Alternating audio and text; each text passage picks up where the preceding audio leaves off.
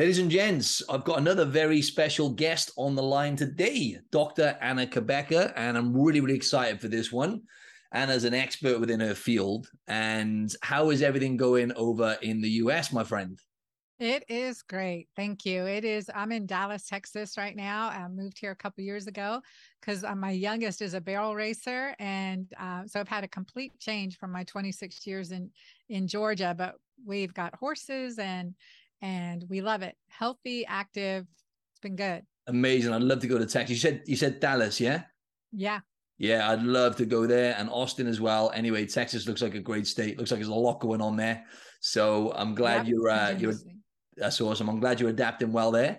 So yeah, basically, if you wouldn't mind um, just kind of introducing yourself to the audience, I'd like the audience to get, you know, a quick little you know insight into uh, into into the guests and their background. So if you wouldn't mind telling us kind of who you are and what you do, that'd be awesome, Anna.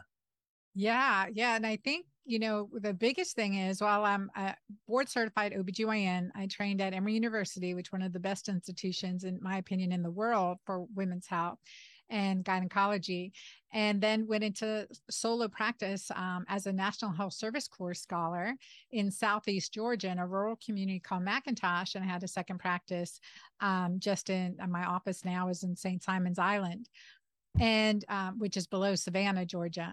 And I worked in, you know, I've I recognized very quickly that my toolbox was lacked, lacking or my doctor's bag was empty through helping clients um, economically solve many of their issues but also in my own journey. And i was diagnosed at 39 with um, premature ovarian failure infertility and then early menopause and was told i would never be able to have another child. So i was really devastated as a fertility expert as a women's hormone expert to have my own my own um, you know problems and that literally took me on a journey around the world looking for answers and as a result of that journey finding out that there's you know like your mess becomes your message. I love that i love that line to remember your mess becomes your message because as a result of that and finding holistic options and traditional and integrative therapies that um, not only did my early menopause reverse and resume normal cycles, but I naturally became pregnant with the daughter I was told I would never be able to have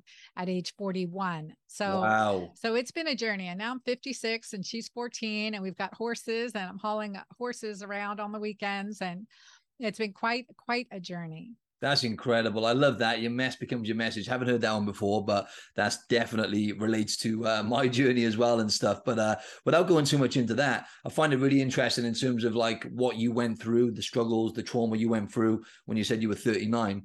So, what were the kind of biggest challenges that you faced during that period? And what did you actually manage to do, Anna, to kind of overcome that? I know there was a lot of things you done and changed, and you had to spend a lot of time and energy into you know thinking outside the box and fixing it yourself but how did you like uh, what were the biggest challenges and how did you overcome that anna well, I think one is not to lose hope. When you're giving a diagnosis, sometimes you're like, okay, that's it.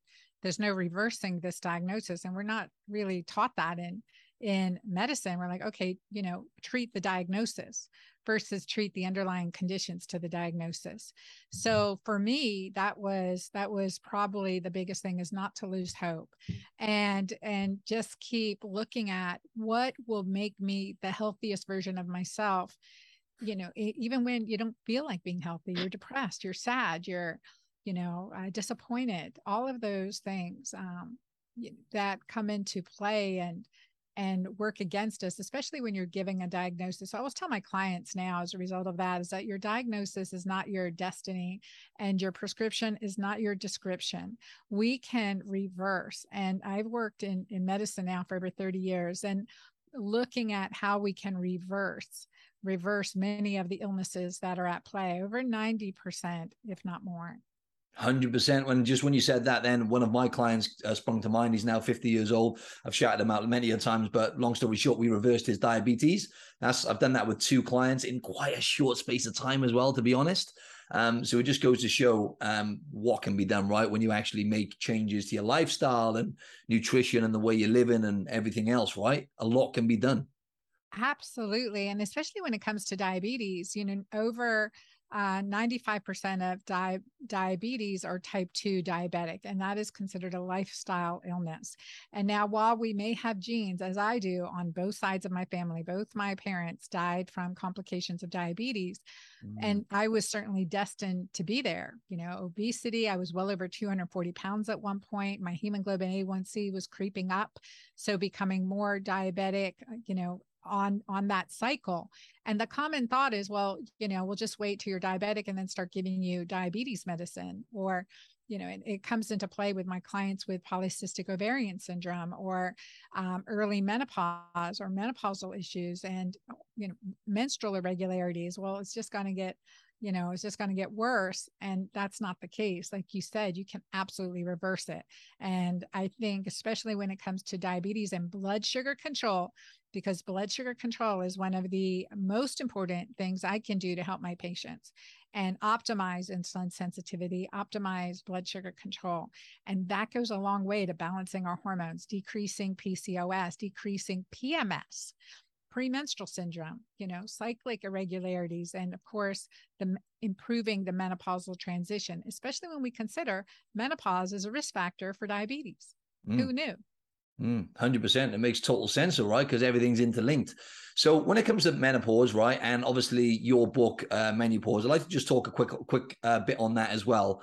In terms of the inspiration behind that, just talk us through. I know obviously your journey and your what you had to overcome was the inspiration for that, but talk us through a bit more the impact that that book has had, and also um, just if you can just kind of delve a little bit deeper into the fundamentals of like hormones as well, because a lot of females listening to this. Some of them are like again, a lot of them are going to be in their 30s, and you know, obviously they hopefully haven't experienced perimenopause and menopause at that point. But as you say, there's so many changes you can make and so much you can do and be aware of, regardless, to actually make sure you can you can have healthy hormones and you don't get any issues, you know, uh, going forward, right? Yeah, absolutely. And I think my book, my latest book, Menu Pause, which is such a great, I, I loved playing with the name Menu Pause because I think the things that are magic, the pauses are the magic and are where we find the magic in our lives, right? Sometimes it's the pauses versus, you know, the pedal to the metal type experiences, but it's the pauses where we can really feel the magic. And so with Menupause, I wrote that book because my first two books you know started out in 1940 when i was started from my journey when i turned 48 so almost a decade after my early menopause diagnosis i was starting to spiral into full blown you know perimenopausal symptoms the hot flashes the mood swings the night sweats the waking up at 3 a.m the um you know certainly irregular uh, crazy cycles breakthrough bleeding um, but brain fog, mood swings, memory loss, and the weight gain without doing anything different. It is real. And even though my hormones were dialed in, it takes more than hormones to fix your hormones. And I think that was the biggest lesson I learned during that time because that's where I really incorporated a deep dive into optimizing lifestyle medicine that is designed for women in this perimenopausal state. And honestly, it works amazingly for men.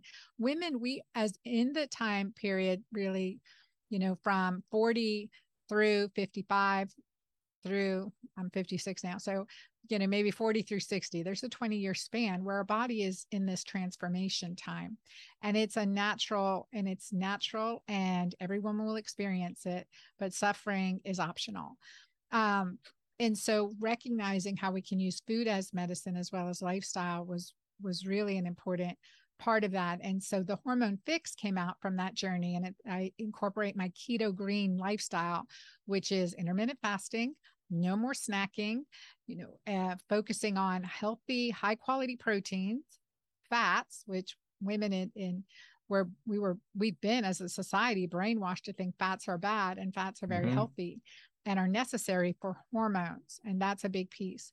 And um, and then co- combining in healthy plant foods as well as alkalinizers and minerals and adaptogenic herbs and and traditional medicines that can really help ease that transition so that we breeze through menopause into what I like to consider the second spring of our lives.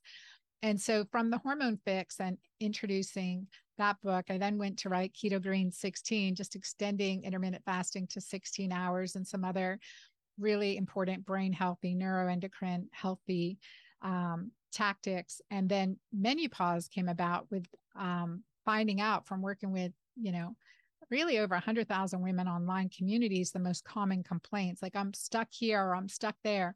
And when I look at their food diaries or their lifestyle, you know, their activity logs, and um, that means like their daily like what are they doing in the day? How much mm-hmm. are they sleeping? How much what are they drinking? How much are they moving?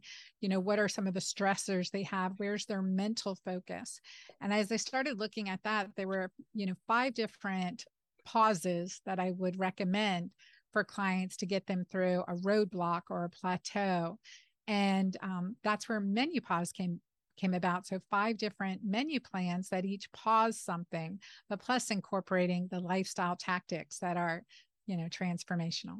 Yeah, yeah, and you touched on something there, and that was uh, that was very insightful in terms of like when you look at someone's food diary. And I just thought, you know, because I've coached a lot of uh, females, seventy five percent of my clients are females on my transformation program, and a lot of them before they signed up, you know, they were struggling with you know so either perimenopause or they were going through menopause, and basically they obviously gained a lot of weight and like you said earlier on they kind of labeled it, it, was because of that you know i've gained weight because of this because i am now you know getting older and they kind of accepted it. And then when we shined a light on things we looked at what they were eating as you say protein there's certain types of proteins and fats right which you literally die without right? You get nasty if you get deficiencies in those things it can be really really nasty. Obviously carbohydrates we can live without right? I wouldn't necessarily recommend that to everyone in terms of being able to thrive but it just goes to show that certain proteins and fats are very very important essential proteins and essential fatty acids. And when we looked at that and we started changing the way they were eating and then obviously you know eating more whole foods so naturally they would eat less obviously they started losing weight and everything started changing. So with keto uh, and fasting, so those two things, let's talk about fasting first. How did you kind of, I'm just curious to know how you kind of integrate that into your uh, regime and how much benefits you've had with people in terms of having them just to have maybe bigger gaps in between meals. I mean, it's exceptional. I, I say it's not just a good idea in um, perimenopause and menopause. It's mandatory. It's mandatory for our, our life cycle. And we know that the, you know, we have to get our bodies into autophagy periodically so that we can do our own cell maintenance. We can do our own cellular repair, remove cancer cells, and uh, decrease inflammation. And so that's a really big part of it. So intermittent fasting is mandatory. So that means 13 to 16, sometimes more, sometimes less. You can do one meal a day. You can do, you know, um, longer fast, shorter fast periodically. And I think that's the piece. We don't want to get stuck doing the same thing every day, week after week, month after month. We need to change things up periodically. And that's where these pauses come in. And from, um, so with intermittent fasting, that's been the big, that was probably the biggest thing in my life to get into ketosis initially, to switch from, um, you know a uh, glucose dependent um, physiology to being able to be a, adaptive and get keto adaptive and use ketones for fuel because what people don't realize is that and i didn't realize it until i experienced it myself that our um, muscle cell health and brain cell health is dependent on on glucose gluconeogenesis. And that is an estrogen dependent phenomenon and and men have testosterone which converts to estrogen you guys. So in spades they they're good on that 10 times as much as women as far as they have 10 times as much testosterone. So they're going to suffer from this you know much later in life and at a lower um, significance than women will although they will too. So so gluconeogenesis in the brain and the muscle is estrogen dependent, but it's really more like progesterone dependent when we look at it because progesterone is a neurologic hormone as well, and it starts to decline in our mid 30s.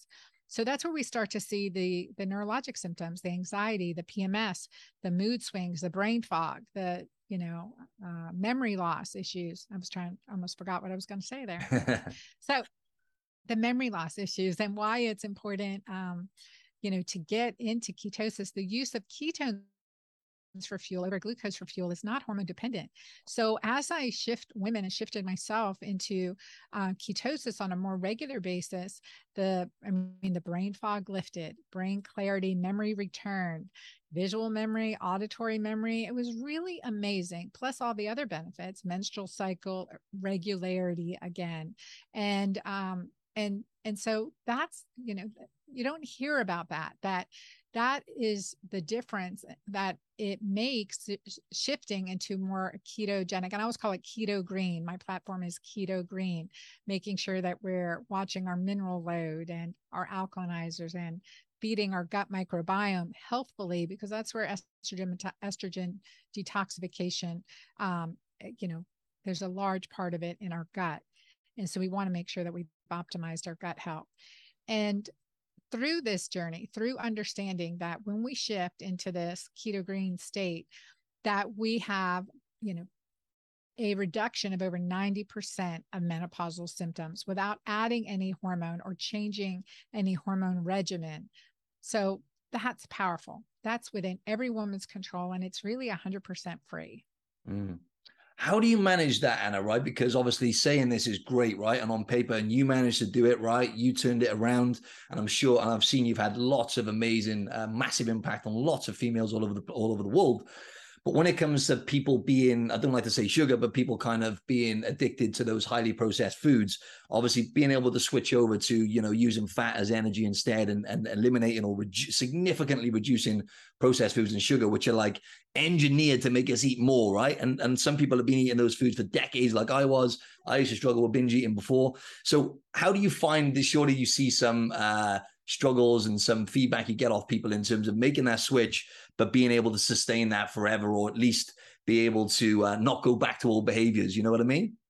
Yeah. And I think this is where mindset comes into play. And it's why it's important to have coaches, transformational coaches that get that, because you have to have more so uh, you know a focus on the weight loss right? You have to focus on your goals what you want in your life what your purpose driven life is what brings a smile to your face where's the passion right? And so one a couple things that i tell clients is first thing is like let's get that image your best self image in your head. What does that look like you know 10 20 50 years from now? Where do you how do you want to be living right? That's the first thing and hold on to that vision.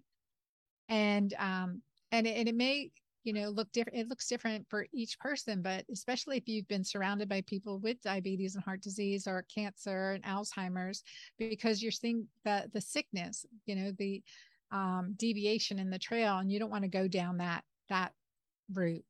And so eh, you don't want to focus on that either. So you want to focus on the best vision of yourself. That's first thing versus losing weight because you know if you're i always I always joke Martin, that if you if you've lost something, you go looking to get it back, right? So mm. don't focus on weight loss. Focus on your best vision of yourself. That's that's really key. And the second thing is that when we adapt this ketogenic lifestyle, this keto green lifestyle in a healthy way, you're not hungry. And willpower is physiologic. So I don't have to rely on my willpower because, you know, it I'm not hungry or craving anymore. And I used to go to sleep thinking about food, wake up thinking about food. Again, I was well over 240 pounds at one time, really struggled with early, you know, infertility symptoms, menopausal issues, brain fog, and just that's not the way that's not the trajectory you want to go down and mm. we have the power within ourselves to make those different so encouraging people and also giving examples giving real life examples and taking baby steps like you don't have to do everything at once so taking the next right step so what can that be for you? So for really in menopause, I was like six day plan in six days. It takes six days because there's two rounds of gut mucosal reepithelialization. So what that means is your intestinal lining, the mucous membranes of your gut, regenerate every 72 hours. You've got essentially uh, a new resurface lining. So six days is two 72 hour cycles. So in, in six days, you've done some detoxing, you've done some repair work, and you're feeling so much better. So that gives you a, a you know, wink, essentially, a snapshot of what's possible. if I can do that in six days, oh my gosh, what's it going to be like in six months, six years? And knowing that I don't have to deprive myself from things I really love for the long term, that's powerful. And again, becoming clear when we have cleaned up our gut, when we have improved our energy, we have this level of clarity so that when something does affect us, whether it's a food we eat, a stressful situation, we feel that right away and we can identify that and then, you know, take action steps to um, address that. Yeah, no, I love that. You explained that really, really well. And I was just going to mention on that point as well with gut health obviously how important that is. And I've just noticed I've I went away for two weeks and I wasn't cooking my own meals. Very rare that happens. Obviously, I was enjoying myself. And I noticed when I came back, my gut was a bit off. And I noticed that I was just, for the first time in a long time, I was actually making different decisions with food. I was like veering towards carbohydrates, which hasn't happened for a while. So with gut health and your microbiome, obviously, you know, the fact that we're more bacteria than we are human in terms of cells, right? It's very important and very complex, right? So your gut health and obviously being able to take care of that plays a huge part in terms of your cravings. Obviously, you know, uh, most of the serotonin is produced in the gut. So what I'm trying to say is gut health is obviously really important, right? So this is something that you really tap into with your uh, you, your philosophy. Yeah, you can't heal the body without healing the gut. You mm. can't heal your hormones without healing the gut. And this is even with bioidentical hormone replacement. You know, when I have clients that have been on hormone creams or whatever, if you don't have a healthy gut, you're not absorbing those creams well. So then we've got to go a different route. Maybe it's injection, maybe it's pellets, maybe it's troches, uh, sublinguals. And while we're healing the gut, and then be able to go back to creams. Um, so that are gels. And that's a really big, uh, you know, awareness piece for people. Okay. It's not that you need more, you're just not you know your body's not absorbing it we, the skin is a reflection of what's going on, on the inside so your mm-hmm. ability to absorb hormones or anything you're putting on the skin and you want to detox from you know exogenous hormones and endocrine disruptors. So the cleaner we eat the better and more balanced our hormones are as well. And i would just um, spin off on your your your experience with your travel and and gut um, you know reset essentially. When i was just in italy we were talking i was in tuscany and florence and I was there with a good friend, uh, JJ Virgin, who's uh, you know an expert in in in food and health and exercise and fitness, and we were at a a, a meeting, and I'm like, JJ, you're eating dairy. I thought you you know didn't eat. She goes, well, this is A2 dairy, and my body tolerates it really well. And I'm thinking, okay, dairy is one of my food sensitivities. I stopped it over, oh my gosh, you know, over 12 years ago now, for the most part. And every time I eat dairy, I get, you know, within a day, I'm three pounds heavier and more inflamed, can't take my rings off. And I'm like, oh, okay, let me just indulge. So for the next, you know, week that I was in Italy, I'm having cheese and I was really enjoying that. Of course, there was wine involved and good stuff. And let me tell you, I had pitting edema of my ankles. Like I could squeeze, and I hadn't had that since my first pregnancy. And so what that means is you squeeze your ankles and you've got swelling in your ankles, but you squeeze them and it stays with your fingerprints for a certain amount of time. And that's called pitting edema. And then in medicine, we're like, oh, well, let's just prescribe some Lasix, right? Let's prescribe a diuretic or hydrochlorothiazide. Those are the two, two of the most common medications that women get put on for um, edema or leg swelling.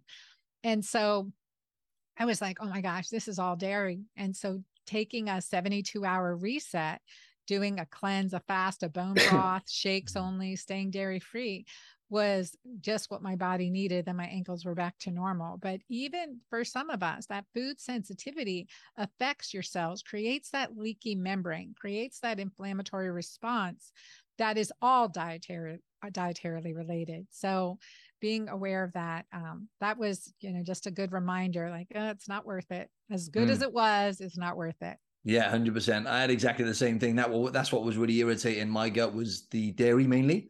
I'm exactly the same. I can it's, it's just strange when, with me with dairy i can tolerate a little bit but if i cross the line just a tiny bit that's when I get all the symptoms. And it's like my gut's just completely ruined. And I'm like, oh, why did I do that for? It's strange. I can tolerate a little bit, but if I cross that line by one tiny slice of cheese, for example, I'm just written off then. But um, you mentioned the keto green lifestyle. I'd like you to just elaborate a bit more on how you would explain to the audience what the keto green lifestyle is and like what it kind of consists of. Yeah, and I'll explain it in like the day of a life, for instance. So with Keto Green lifestyle, because it's alkalinizing thoughts and behaviors, and these are to address three most important hormones. We want to become more insulin sensitive, we want to manage cortisol, and we want to optimize oxytocin. And note that I'm an OBGYN. I spent, you know, years studying the reproductive hormones, but these are the three most important hormones. These are the ruling hormones with oxytocin actually being the crowning hormone. So the day in the life incorporates managing these three hormones through lifestyle and foods. So the first thing is like I typically say before I wake up out of bed, before I even open my eyes, I focus on what I'm grateful for, what I am I'm blessed with, my children, my home, my friends, you know, the the um life I get to live, you know, everything my head on a pillow, a blanket over me, what you are grateful for. And I focus on that. I also think, where did I see love yesterday? Where did I laugh more? You know, where could I have laughed more? And where did I laugh? And so, laughter, love, positivity, gratitude all increase oxytocin. And oxytocin physiologically is the most alkalinizing hormone of our body. It's also the most anti aging hormone of our body. And you start your day with oxytocin. That can be an orgasm, also another good way to increase oxytocin um, that when you start your day that way, you're more alkaline all day. You're physiologically more balanced. Oxytocin opposes cortisol. So you're off to the right start. And then drinking a tall glass of water. I typically do a shot of my uh, adaptogenic formula called Mighty Maca Plus 30 superfoods. It's a combination of organic organic maca and some other adaptogens like turmeric, quercetin, resveratrol, grapeseed extract, cat's claw herb, so potent anti-inflammatories. And so I and it's very alkalinizing. So your body's been removing toxins all night. So feel we feel really so much better when we're able to help our body eliminate those toxins. And that's not with a cup of coffee. Right? You think, oh, well, that helps me with the bowel movement. Okay, no. That's creating a bowel spasm for the most part, but you really want to alkalinize first thing and then have your coffee or whatever. Um, and then working out, exercising, and breaking your fast around and getting my daughter off to school and getting her fed and everything else, right? And then um, breaking fast anywhere between 13 to 16 hours. So I find that women do really well when they break their fast between 10 a.m. and 12 um, in the you know morning, and so they um, should eat earlier by six or seven, finish your meals earlier in the evening. So you can break fast between 10 and 12. And that works really good physiologically for your hormone curve. And that break fast can be, for example, smoked salmon with capers and onions on a bed of greens, drizzled with olive oil and a slice of avocado. That's a typical keto green. There is no English muffin. There is no toast. There is no gluten free bread. There's none of that part of it because you want to keep carbohydrates really low so your blood sugar stays stable. And then you can have another meal you know 4 hours later or so or just go get in the habit of doing two meals a day which is mostly what I do now at this point but you work your way up to it. You can also have a keto green shake. You can have bone broth and a, a keto green dinner would look like you know a vegetable stir fry served with a side of grass fed steak or fish or you know uh, venison, bison, you know, something really good. So you're getting enough protein at each meal when you eat. And I want women to really work to get up to 50 grams of protein um, in there, you know, at, least at one meal a day, but ideally somewhere 75 grams of protein at least per day. So divide that up. Mm, yeah, that's really, really important. I think it's one of the most important things that's overlooked. And a lot, most people do grossly under eat protein, right? It's one of the biggest kind of obstacles I see with people that join my program. programs. The first point of call a lot of times when it comes to nutrition because obviously it blunts your appetite. And also, when you mention like bison and like ruminant animals, like, you know, obviously cows and bison, you're going to get all those micronutrients as well. And it's like they're one of the most nutrient dense foods you can eat, right? So you mentioned that about insulin, right? And insulin sensitivity. I just wanted to touch on that. Obviously, resistance training, right? Strength training is obviously one of the best things you can do to actually improve that, right? And reduce yes. your risk of insulin resistance building muscle, right? Getting your body anabolic. So, is this something you would say should be kind of a cornerstone when it comes to the way people train of, the, of their program, or at least something yes. that's fundamental? especially the older we get. You know, sometimes I get into the habit of just doing yoga, but uh, friend of mine told me you got to earn your yoga, you got to earn your walks, and so you got to do that with muscle, you know, weight bearing exercises, mm-hmm. lifting. Mm-hmm. You know, e- extending your body weight exercises, resistant training. So, definitely increases your growth hormone, right? We know that, like with, uh, you know, combining in some high intensity interval training will increase growth hormone as well which is important. And then, of course, getting a good night's sleep is critically important to becoming insulin sensitive. Mm, 100%. Yeah. And that's a whole nother animal altogether. But I would like to touch on that because it is the most important thing. You know, sleep when it comes to lifestyle, weight, especially weight loss, right? Because decisions you make with food and the impact on your hormones, even after one night's poor sleep, right? So, this is obviously something that you're big on as well, right? Making that a top priority sleep. And what advice would you give to the audience when it comes to sleep? We had an expert on recently, but obviously someone like yourself, I know this is something you focus on. What advice would you give in terms of sleep, like to the average person listening to this now to pay attention to? Yeah. Oh my gosh. I've been a sleep hacker for a while now because I'm a notoriously poor sleeper. You know, I always right. say I was made to be an OBGYN. I, I, you know, would get up in the middle of the night, solo practice, deliver 23 babies a month, no schedule. Right. Wow. And so, um, and you know, so sleep has been one of those things that I've really worked on hacking and adding things into my armamentarium because it's never just one thing. Mm-hmm. To have mm-hmm. a good night's sleep, it starts with a good morning ritual. Yep. Right. So it really does. And then of course the, you know, avoiding blue light after certainly after sunset and you know, using I should be wearing my blue light blockers now. Um, yeah, I know. But, I normally wear know, mine as well. I forgot them. Yeah. So, you know, creating good habits like that. And then for nighttime, I, you know, I recommend melatonin and especially seasonal. In the summer, we don't need to really be supplementing so much with melatonin unless you're really off schedule. But um, magnesium L-threonate. And now I also like uh, you know working with so many clients and and focusing on sleep and recognizing that it's not just about the number of hours we sleep but the quality of that sleep is more important.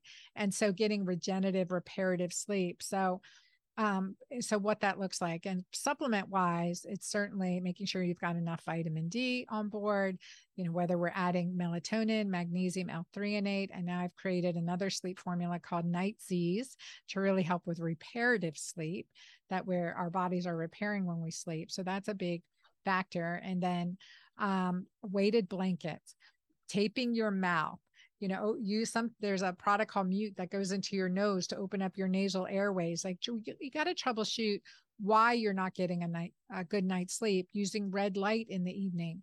So uh, these are all different kind of hacks that you can do to improve your sleep plus organic mattress you know uh, detergent free um, uh, linen like detergent so uh, chemical free detergent so that you're not sleeping on those as well, those chemical disruptors while you're sleeping, and um, and looking at all the different things that are, are affecting your sleep. Putting the room to completely black and 65 degrees is another really good tool that's been proven over and over again to help as well. Mm. It goes to show how complex sleep is. I had an expert come on recently. You know, all the things you reeled off there, then, even if the audience, people from the audience can extract one thing from that, and obviously implement it. You know, it's one thing at a time, right? Because it's very complex. And as you say, you need to be aware first of like, like you said, why am I not sleeping well? But I think one thing that's overlooked that you mentioned at the start is just getting daylight in the morning. It's the most important thing, right? If you if you yes. put everything together, you know, in terms of like getting that circadian rhythm firing and obviously, you know, suppressing melatonin, getting the cortisol pumping, um, it's really, really important, right? And then that regularity. Um, I know we're jumping around here, right? But I did want to ask you uh, something about the keto, right? Because a lot of people listening to this, a lot of people say to me basically, you know, I've tried keto, I've done keto, but a lot of the times they haven't. They've just done like low carb and they haven't actually gone into ketosis. With me, for example, I have like yourself two meals a day. I have like never had more than like 50 grams of carbs in my first meal, normally under 30 grams. And then I just save my carbohydrates for the evening. I like to earn my carbs and I like to get stuff done before I have my carb hit, basically, because it makes makes me a bit more relaxed and serotonin and everything. But if people were to say, right, keto, you know, where do I start with this now? Because people get a bit confused with it. To be in ketosis actually is a bit more complex than just going, I'm going to just drop my carbs a bit, right? So yeah, yeah, absolutely. And, yeah. and I, think that's if you if you're not testing, you're guessing. So first of all, you've yep. got to test. And I was lecturing for a conference, and it was a keto conference, and I asked the audience. There was a thousand people in the audience. I said, "How many are you doing keto?" And of course, like over ninety percent of the room raised their hand. And then I said, "How many of you have tested for your ketones, whether it's urine, blood, breath?" And less than ten percent of the room raise their hand. And I said, then you're not doing a ketogenic diet. If you're not mm-hmm. testing, you're guessing. And this is especially true for women. We can be so metabolically damaged that it may take three days of fasting to get our body into ketosis. Well, maybe not that long, but at least 18 hours to, if not, sometimes 36 hours of fasting to get your body into ketosis initially because you're so metabolically uh, damaged.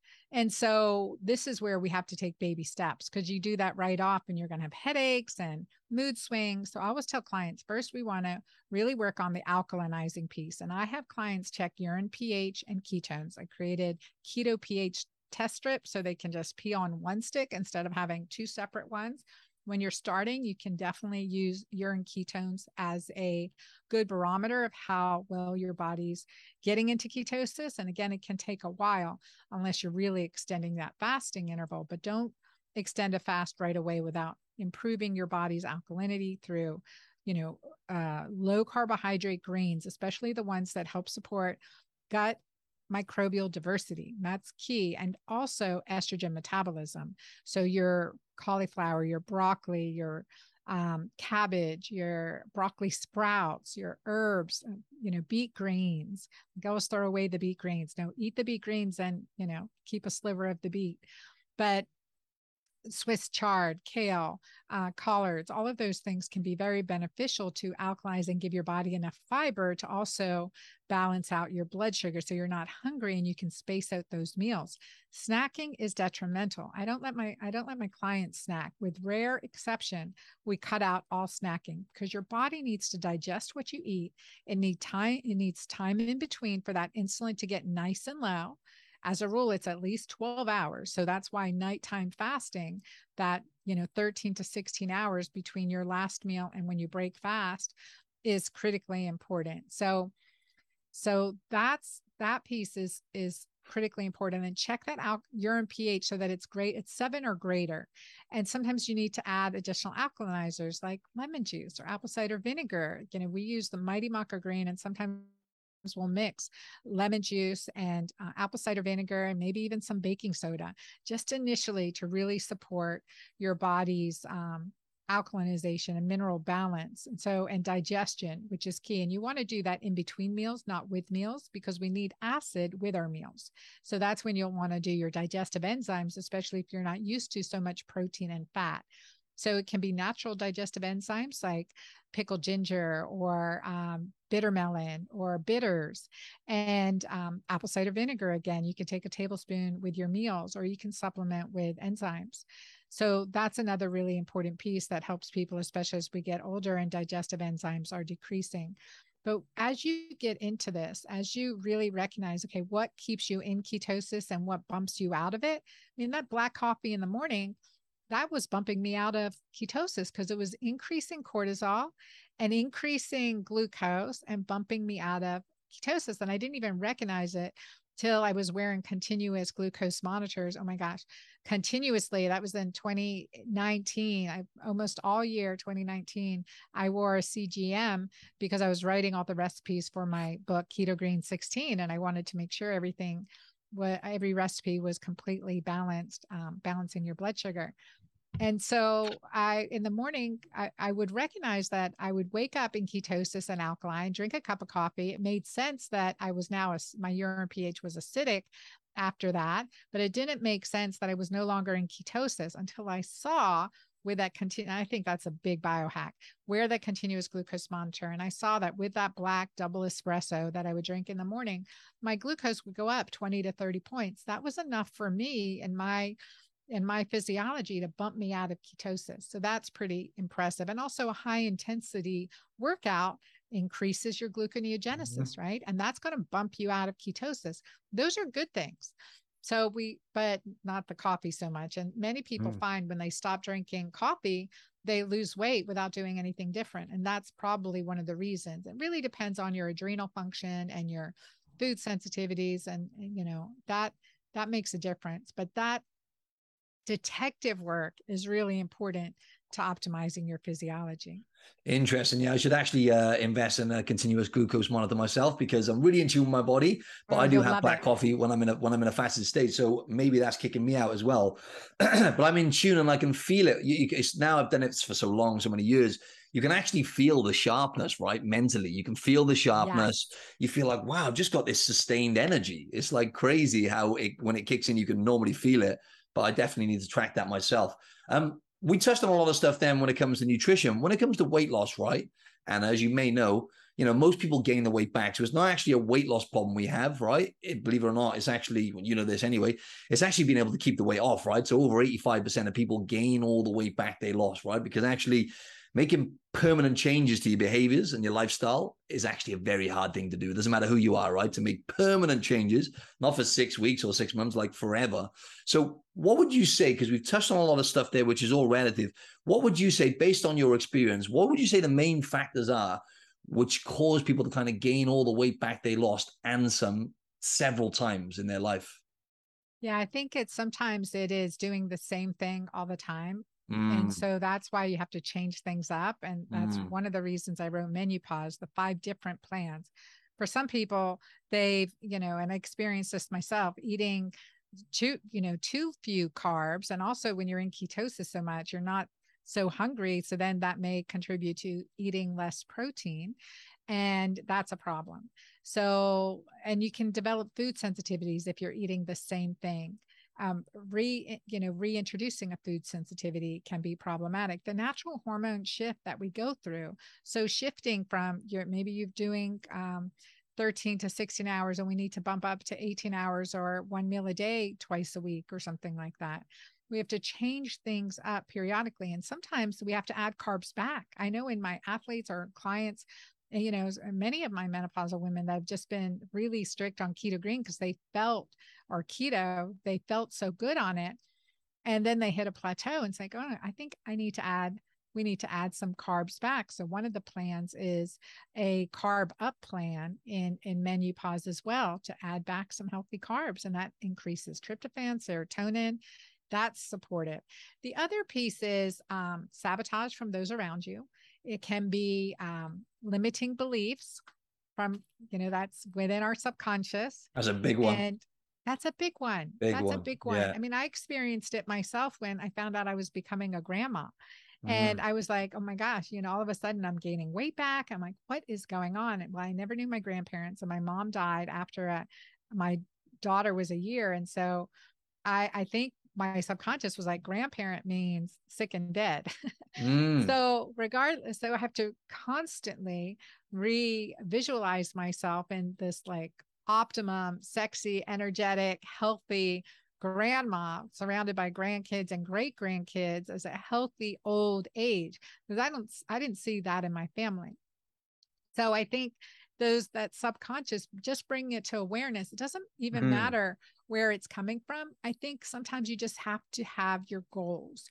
You have to have the you know visualization and feeling feelingization i like that word to feel to have a sense of what it's going to feel like to be at your optimal health in your 60s 70s 80 what what event? Do you want to climb a mountain? Do you want to be dancing with your great grandchildren at their wedding picking a goal, a visual for yourself that you know that's in the distant future but also every step along the way and keep revisiting your goals is critical to maintaining that health. We've got the habits, right? We reestablish the habits, look for what's sabotaging in our in our day with our food and our exercise, but mostly with our mindset and that's that's a really big one empowering our physiology using i use bioidentical hormones in my clients um, progesterone i you know and and pregnenolone and dhea are, are you know a couple of the ones that i use most frequently because we need to balance those out as we get older and so, supporting that um, with sexual health, I created a product called Julva for hormones. There's progesterone, pregnenolone. Your physicians can prescribe you that. Or I have my balance cream as a topical. There are ways to add back But the biggest thing is, like I said, it takes more than hormones to fix your hormones. So it is that mindset. It is anything you can do to optimize oxytocin. What's bringing you pleasure? What's bringing you joy? Um, let's, you know, break through any roadblocks from limiting beliefs and be really clear on how we want to live out the rest of our lives. Yeah, that's I such an important that's point. the big one. Hundred percent, yeah, and that's something I'm really big on within my within our program is goal setting and reinventing yourself on a regular basis, yes. and that's actually been shown in studies when it comes to sustainable weight loss as well. Very, very important because otherwise you haven't got the vision, and then you're basically doing things from the wrong place, and you haven't got that why. We all know that why is important, but a lot of people eh, they overcomplicate it. A lot of the times we know what we want, we just need to be asked the right questions, right? Which is where good coaches come in and stuff like that, right? Yeah, percent. Sometimes too, it's we've reached that goal, and so that goal is done, and then we haven't set another goal or another next step for ourselves and and that's where like well we've already reached our goal we've reached the weight or we've reached the milestone and then you forget to set another goal or create another vision mm. and so mm. that's why it's important to have long distance vision Definitely, definitely. So, just to kind of wrap this up, we covered a lot there, and you went deep into somehow we managed to go deep into quite a lot of topics there, which was awesome.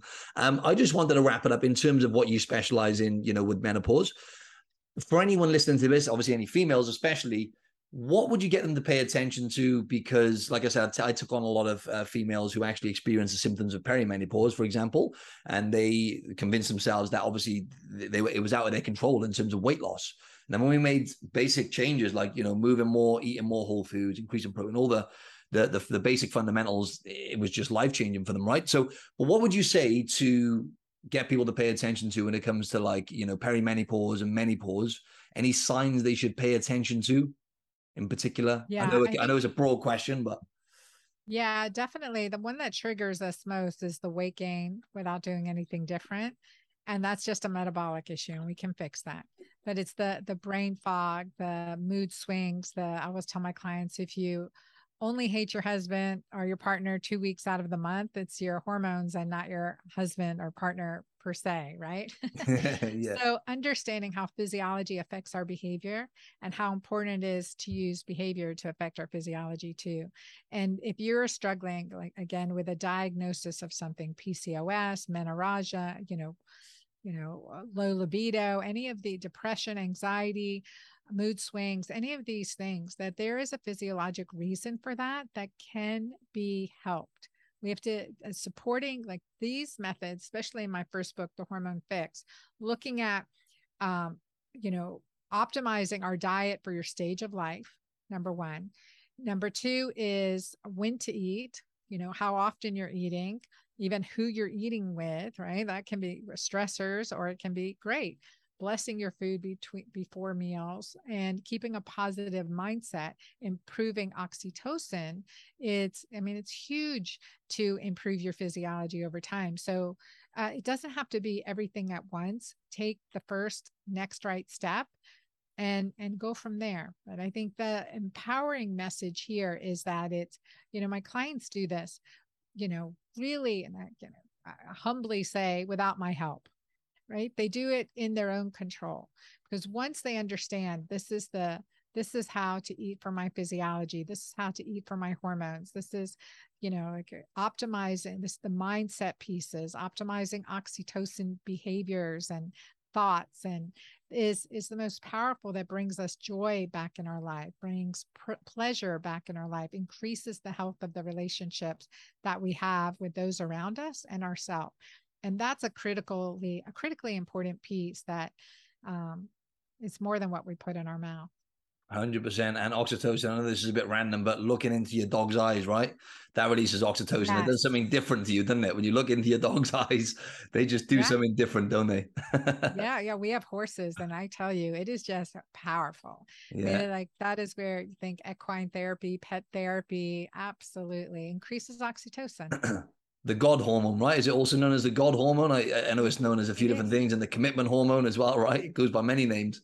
Yes, yeah, hormone of pleasure, love, connection, and bonding, and that spiritual, that high spiritual connection. Awesome.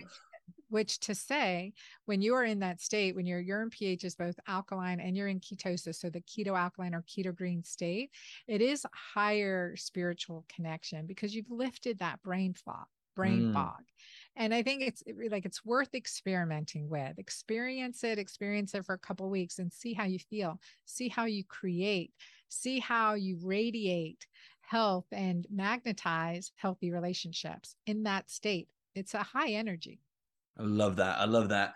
Thank you for sharing all of this, uh, all of these knowledge bombs and sharing your expertise, Anna. That was amazing. Where can the audience find you? So easy to find me at dranna.com. So D R A N N A.com. My books are available anywhere books are sold. So Barnes and Noble, Amazon, on my website at dranna.com. And I'm on Instagram and social media and at the at the girlfriend doctor, at the girlfriend doctor on Instagram and social. Awesome. This will all be included in the show notes anyway. So thanks a lot for your time, Anna. I really appreciate that. That was awesome. My pleasure. Thanks for having me. Cheers.